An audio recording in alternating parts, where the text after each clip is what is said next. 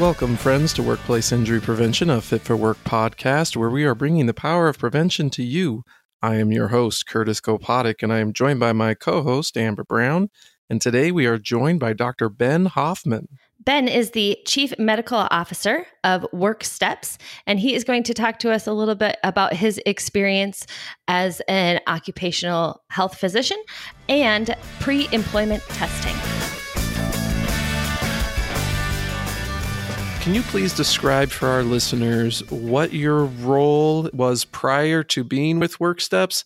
And then now, what is your current role with WorkSteps? Okay, well, I am a occupational health physician, which means that my work focuses on the health and safety risks in the workplace, and I'm particularly focused on prevention strategies, that is, prevention of injury and illness in the workplace. That's my training. I have worked primarily as a corporate medical director, and I've worked for numerous corporations. I spent probably close to 20 years of my life working for General Electric in the various industrial operations, and then as a chief medical officer of a variety of their industrial operations where there's a lot of risk of injury and illness. I also spent about 10 years at Waste Management where injury is a huge problem because of the nature of the work. Recently, I retired from GE, took an early retirement, and I moved over as the chief medical officer of WorkSteps. I had met WorkSteps about 20 years ago when I was at Waste Management, when I was trying to figure out the ways to prevent the enormous numbers of injuries that they were having. This is in the 2000, 2004 range.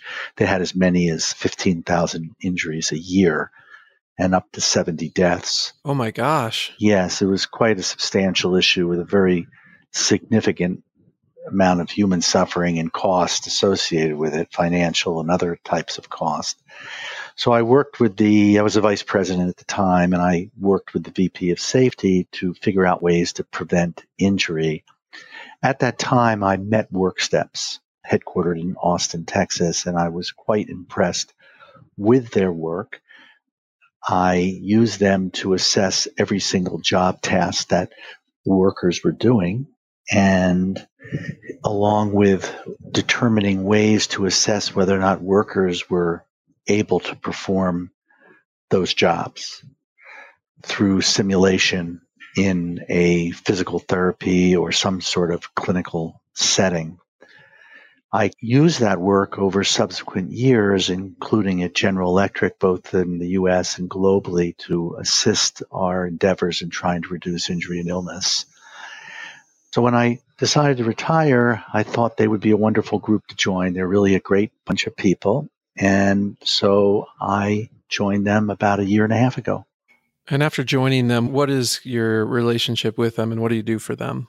I'm doing two things at the moment. I had developed a small consulting group. There were about 20 of us that were involved in a broad range of occupational health related services, including medical surveillance and corporate consultation around helping companies assess what their what the health risks were to their enterprise.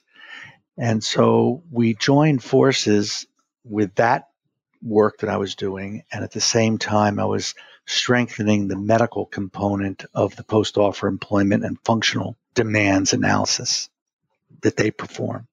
So, this is your retirement gig then, huh? Yes, this is my quasi retirement gig. There are about a hundred of us in the business, of which four of them are my children, all of whom have diverse skill sets. They're all quite educated and well trained and had been working with me in part recently, one in particular around occupational health risk. One of the things we do in my area, and we've taken this over to bring it also in and expand the services that WorkSteps does, but it's assessing the risks that health creates for an enterprise. Health not only creates risk, that is adverse health. You know, people have medical conditions or unable to do certain things. They have substantial impacts upon the enterprise. However, the flip side of that coin is that health is also a differentiator. So if you have a workforce that's healthy, it's important to continue to nurture that and to understand that a healthy workforce is a productive workforce. So, then how do you go about testing those employees to find out if they are healthy? What does that exactly look like? Historically, companies used to do medical examinations when somebody was being hired or during the course of their work with the company. And medical exams for most types of workers don't have a lot of value in determining whether or not somebody is able to perform a job. There are certain types of jobs that have certain types of risks that a medical examination by a medical type clinician, typically a physician, nurse practitioner, or physician's assistant, has value. So, for instance, if you're going to be exposed to silica or lead or asbestos or certain chemicals in the workplace, it's important to understand whether or not there are any medical limitations, such that person has compromised lung function or has some liver disease that can't metabolize chemicals that if they are exposed. So there is a reason to do medical exams in certain situations, but for the vast majority of people, the types of exams that should be done should assess whether or not they're able to perform the physical functions of the job. And at the same time, you can assess whether or not any of the factors, such as environmental factors, heat, cold, that type of thing, are going to impact their ability to perform the job. So the post offer employment test, that term, post offer employment test, which the acronym is POET, and that acronym is actually embedded in the law. We can get into the law in a moment. There is fairly extensive regulation and case law around what an employer is allowed to do in terms of assessing potential employees' ability to perform a job. And it gets even more complicated with incumbent employees. Some of those regulatory guidance or requirements is part of the EEOC's uniform guidelines on employee selection procedures. But there's also a lot of case law. However, it's very acceptable to perform post offer employment testing on potential employees. That's done in the post offer pre hire continuum of the pre employment process. And the post offer employment test is comprised of a number of components. WorkSteps is the leader in this. They were the first ones to introduce this to the marketplace and have done millions and millions of exams over more than 35 years. The process begins with a consent form. So the employee needs to consent, or the prospective employee needs to consent. Then it goes to a medical history, and that medical history is can be fairly broad and ask questions that are beyond the scope of the ability to perform the job, but they cannot be used in the hiring decision. And that medical history is reviewed with a clinician. And one of the examples of that would be that, or several examples would be want to rule out the person has diabetes or heart disease, certain things that would be a limitation in order to perform the exam. The components of the exam include cardiovascular measures, which is a American Heart Association step test. There are various levels of step tests. There's two minute step tests at eight inch height of the stairs. There are 20 minute step tests with 12 inch height of stairs. There are a variety of them, but we do a fairly straightforward one. And the reason we do that is that it's a standardized way to determine whether or not somebody has any evidence of underlying coronary disease. So you look at changes in blood pressure and heart rate. So that first component is the cardiovascular measure. Then we move over to strength measurements, determine whether or not the person can grip and pinch, and oftentimes use a certain type of device that's a dynamometer that tells you what somebody's strength is.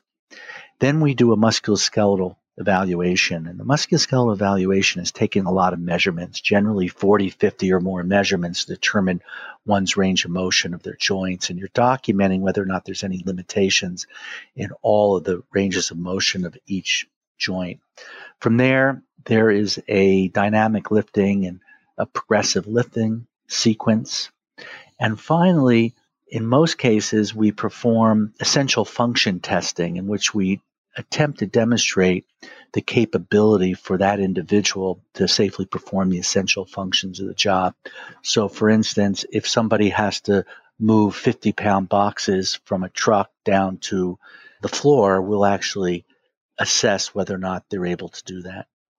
So, they're the types of testing that's done. And then once it's done, it's evaluated and it's assessed, and a determination is made as to whether or not the person is able to perform the essential functions of the job or whether or not they're not. There are a variety of results that we send to employers, but essentially it says whether or not somebody is able to perform the job or not.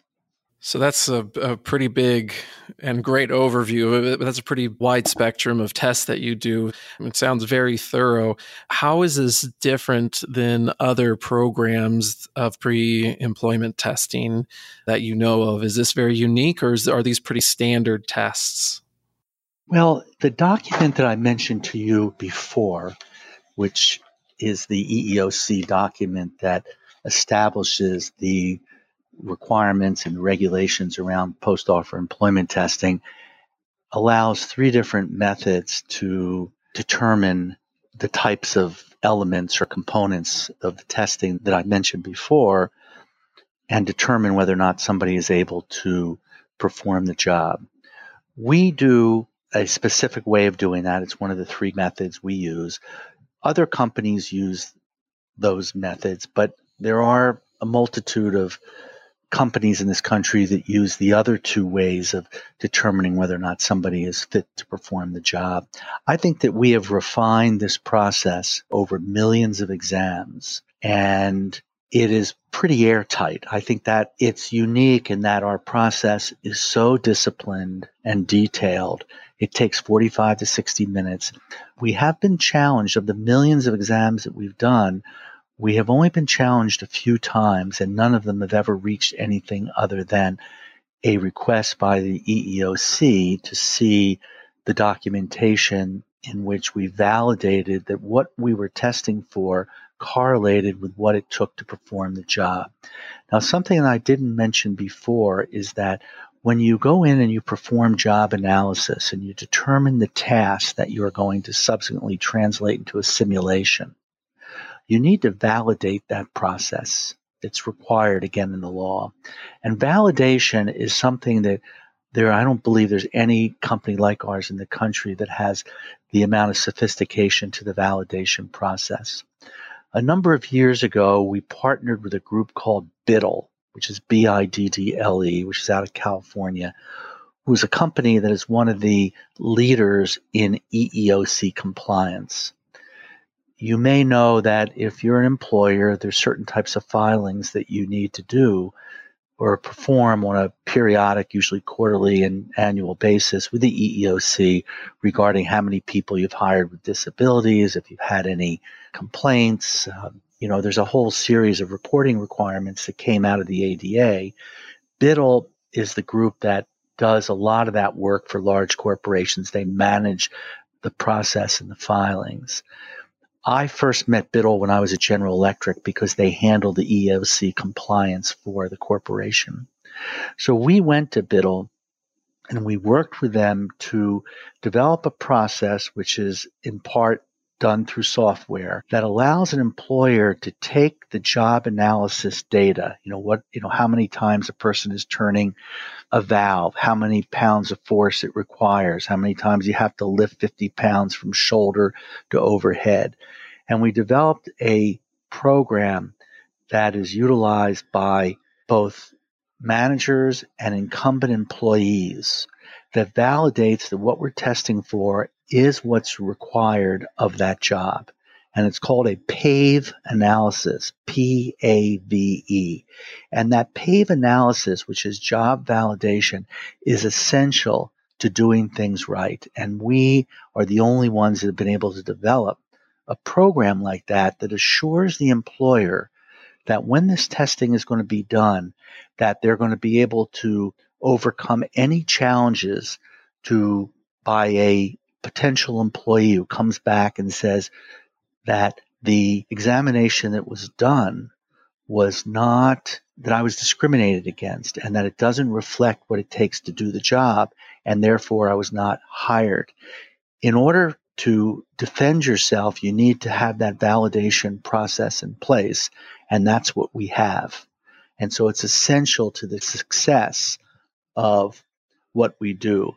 The other component that, and it's un, it's not related to this, but I'm going to mention it that creates the success of what we do is not only do we have a highly disciplined job analysis process combined with a validation process, we have a network of about 1,600 licensed, certified, trained providers that can perform these tests. So if you're a multi site employer, your company X that has 100 locations around the United States, or you have all field service people in 1,000 locations, once you develop this test and you roll it out, you have to be able to get the testing done. And because we have such an extensive network around the country, we cover pretty much every nook and cranny in the country, we're able to get this work done. And it's absolutely essential for an employer who's doing this type of testing to be consistent across their hiring base. You can't do something in one location, something different in another location. We have standardized that approach and that ability to get these tests done. Are you wanting to do post offer employment testing? Have you thought about doing that on site? With the tight labor market and, and, the market conditions right now, you likely can't afford to send somebody off site to do those screens. At Fit for Work, we can help you control the hiring experience, speed up the process so you don't lose that candidate to your competitors across the street. This is applicable to companies big and small. And the first step is that our Ergo team can get the positions quantified and set up so that you can do ADA and EOC compliant testing. And oftentimes that process can actually help to expand your candidate pool because you're doing some ergonomic abatements that lessen the essential functions of the job so more candidates are capable of performing them. So if you're wanting to do post offer pre employment testing, let's talk. We've been doing this for over 20 years and can help you do that correctly. Connect with us at wellworkforce.com, click on the Connect with Us button, and we'll talk to you soon. Why would you think, or why have you seen that companies are resistant to this kind of testing? Well, when you bring this type of testing into an employer, there are usually multiple stakeholders who have to get involved. It's human resources, it's operations, it's legal, it's safety, and sometimes, sometimes, but not usually, the union. And you all have to agree that this test is valid, accurate, and fair. And people who are not experienced, the stakeholders who are not experienced with this type of work, oftentimes bring challenges up as to why this should not be done. Examples of that would be the lawyers will say, we're going to get sued and we're going to lose the lawsuits. And that's something that we can easily overcome. We have extensive white papers on this. We track the law. We have both a lawyer on staff and we use a one of the most talented EEOC ADA lawyers in the country. His name is Frank Alvarez, who's with one of the large law firms that does employment law. So the lawyers have to be assured. So that's what the lawyers get concerned about, that it's discriminatory. But the regulations around this allow you to manage that issue very safely. The HR people are oftentimes questioning it because their concern is that it's going to reduce the number of people you're able to hire. And in particularly tight job markets, if this is going to turn away a certain percentage of employees, they'd rather have a warm body working than not, even though you may be injuring that individual because oftentimes they're measured by their ability to recruit. So that can become an obstacle. And interestingly, and I'll bring this up when you want me to, you know, we look at this type of data. We look to see, you know, what percentage of the people is a company turning away? What is the impact of that upon the operations of the business? Generally speaking, somewhere between 5 and 8% of employees that we test are unfit to do the job incapable of performing the job. Now, you need to go through an accommodation process with them. You just can't say, no, you can't have the job. It's required under the ADA to have that interactive dialogue, to discuss it with the employee, and decide whether or not reasonable accommodation is acceptable. However, one of the things we find in our data, because we do very extensive analytics, is that this population has lower turnover. The ones that are hired have lower turnover. So turnover rates are generally more than 5% less among the people who go through the post offer employment process versus ones that don't. And we have data to show even in the same company, one half of the country is doing the testing, one isn't, one half is not. You can look at the same job on the West Coast versus the East Coast and you see the turnover is lower. So net net, you're not hiring, you know, you are turning people away, but on the other hand, you're keeping people longer. So you don't have to hire somebody. So we have to go through all these obstacles. The other thing is they want to know what their return on investment is going to be. So if a post offer employment test is, you know, approaching $200 ish, it changes a little bit based upon volume. But let's use the $200 figure, you know, the typical extensive one hour test. They want to know that that $200 multiplied by their number of new hires is going to be reflected in the reductions of their workers' compensation spend. So we can show them benchmarks from like employers as to what that reduction would look like. And it's generally an ROI of somewhere between a low end of three or four to one and as high as a 30 to 40 to one, depending upon the employer. I mean, that's just amazing to, and to think about providing that opportunity. And basically, you're not trying to not hire people. What you're trying to do is make sure you're placing the right ones in that right position instead of just you know finding an opportunity to exclude those. I really like that point as you said. I, I, didn't know that you would still need to see if you can accommodate that person. So i think that brings a lot of hope to companies as well to know that they still have that responsibility and that option to help people find a job that may not be able to do that task but there could be another one option available to them. While i was mentioning the return on investment piece mm-hmm. i want to if i could talk about analytics here. Please and one of the things that we've done is we have developed an integrated database and an integrated database for this type of work. We have a partner who does this because this is complex work. It's, I would call it the big data of occupational health and safety and injury prevention, is that we will take in a company's entire human capital benefit lines so that would include group health, which is medical insurance, group disability, lost time, workers' compensation costs and lost time, pharmacy cost, safety incidents, health and wellness data. We'll take in everything that touches the employer that they're paying where health touches the enterprise including the post offer employment data. We like the HRIS, Human Resource Information System, that gives us a lot of information. And then what we'll do is we throw it into this basket and we look for associations. And the association that's relevant here is that, and we've done this multiple times and continue to do this now, is that if you take an employee cohort that passed the post offer employment test and you compare it against an employee cohort that was not put through a post offer employment test.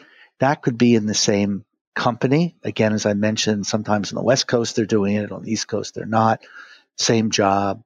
Or if the database is large enough, robust enough, which ours is, we have millions of lives in it, and you can benchmark a similar industry. So let's say warehousing or long haul truck driver. You know, we can do that what you find is what I mentioned earlier is that the people who have gone through the post offer employment test versus ones that have not have a substantial decrease in workers' compensation costs, severity, and claims, roughly in the 50% range, which in itself, that return on the investment there is, as you can imagine, quite large. So basically, you're not injuring people, and you can monetize that. However, the fascinating results that we've found over the years is that the cohort of employees that went through post offer employment testing have substantially reduced group health, group disability, pharmacy costs. They have lower turnover, they have lower crash risk in the transportation industry. And when you monetize those reductions, it's absolutely enormous, the value. Because if you think about it for a moment, if you're hiring somebody who's healthy, able to perform the job, they're going to have less medical issues unrelated to work, fewer lost work days, and an interesting association that we have found over the years with dependents is that healthier employees have healthier dependents, or more likely, unhealthy employees have more unhealthy dependents. So there's a carryover effect, which is really, really substantial to the other costs that an employer has. And as I'm sure you're aware, these other costs are an enormous drain upon American industry. As a matter of fact, it's the reason right now that we're going through a strike at General Motors, you know, et cetera, et cetera. And so once you monetize those, you can frequently overcome the concerns, at least in the C suite. But many of the people, many of the groups we're working with, we're working with a siloed function or department and employer, and they don't they're not so concerned about group health. They're only concerned about their workers' compensation costs. One of the challenges we have is to try to get as high up in the organization or to find a champion within the group that we're working with to understand the bigger value of the post offer employment test. And you talked a little bit about crossover there in, in your last answer. I'm wondering if there's any crossover in how pre employment, the baseline testing information can be used post injury.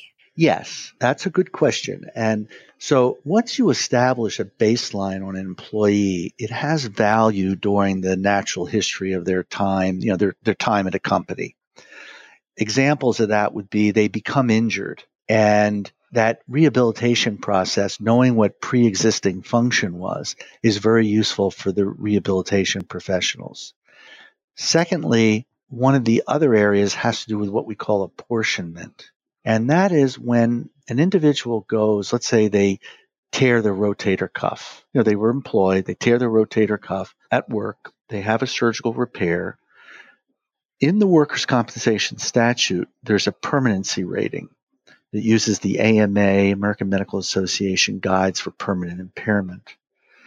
And the evaluator, as part of the workers' compensation process, typically a physician, has to measure the loss of function. So let's say the person could only rotate their arm 50 degrees after, you know, a year after their surgical procedure, and they're supposed to be able to rotate it 90 degrees. The permanency rating is dependent upon that loss of motion. So that 40 degrees of loss of motion translates in the workers' compensation statute to a certain number of weeks of lost time, which translates into a dollar figure. So let's say 40 degree loss translates into a 6% whole body. This is an AMA term. And that 6% whole body translates into 120 weeks of back pay. And that's the award they're given at the time of the final settlement. Well, unless you've measured the fact that the guy came to the workplace with that 40 degree loss that had nothing to do with their ability to perform the job, because oftentimes people are moved from one job to the next and nobody measures the ability to do it. Or in fact, it wasn't required to have more than 40 degrees of motion more than whatever the degree that they came with to do the job, unless you have pre-existing numbers to show that that loss pre-existed, you're going to have to pay for that loss. So that's another value. It's a very strong monetary value in the use of post-offer employment baseline testing. Well, I know Amber and I, both as athletic trainers, that's a big thing for us is you know for our schooling is to have a baseline concussion assessment on someone is imperative to know what they were before to know where they getting back to normal. So i can see how vital that is in such an easy tool that sounds very underutilized by a lot of companies because they are so worried about the legalities of this type of practice of having a post offer test kind of to sum it all up, WorkSteps, who you now work with, their whole mission is to provide a valid and very rigorously tested assessment for employees.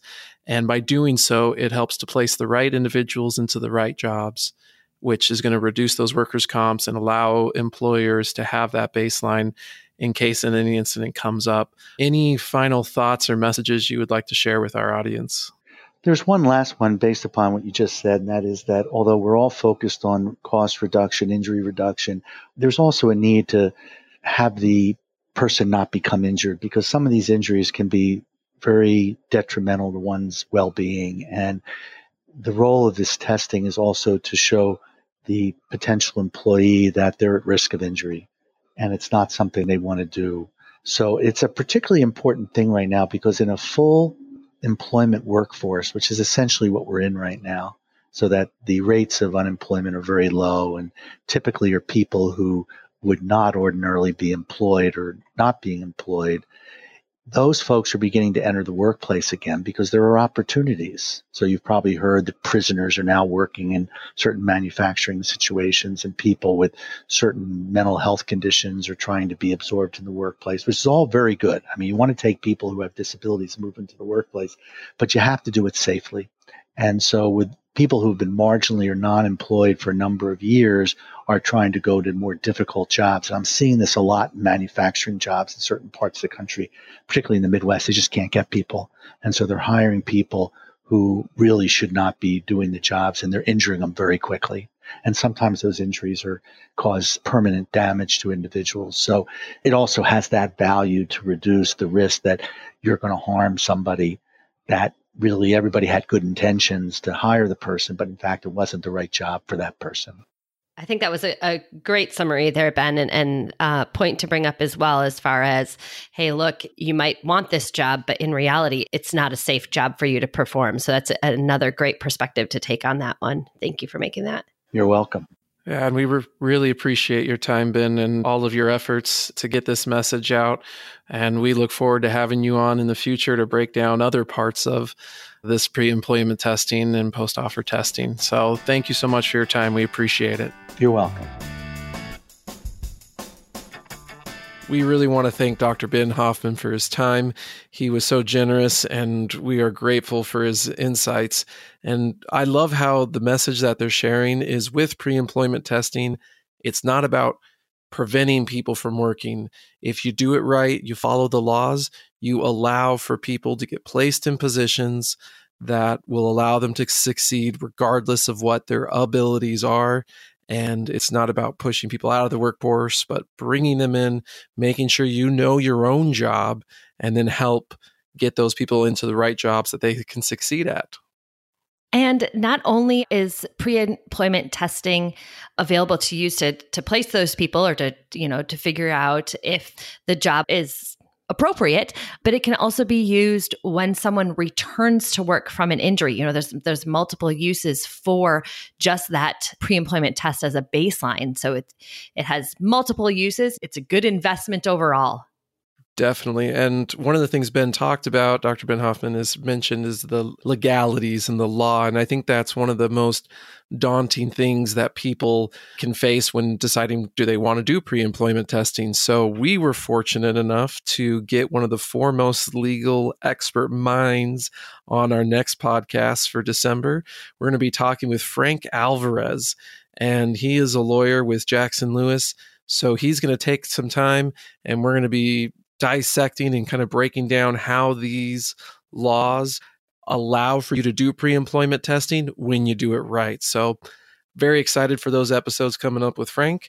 And I just want to thank you, and Amber and I both want to thank you as the listener for listening to this episode of Workplace Injury Prevention, a Fit for Work podcast, where we are bringing the power of prevention to you. Please like and subscribe wherever you listen to your podcast. And to get started preventing injuries, please visit our website at wellworkforce.com or you can email us with any questions or comments to podcast at wellworkforce.com. And remember, prevention improves lives.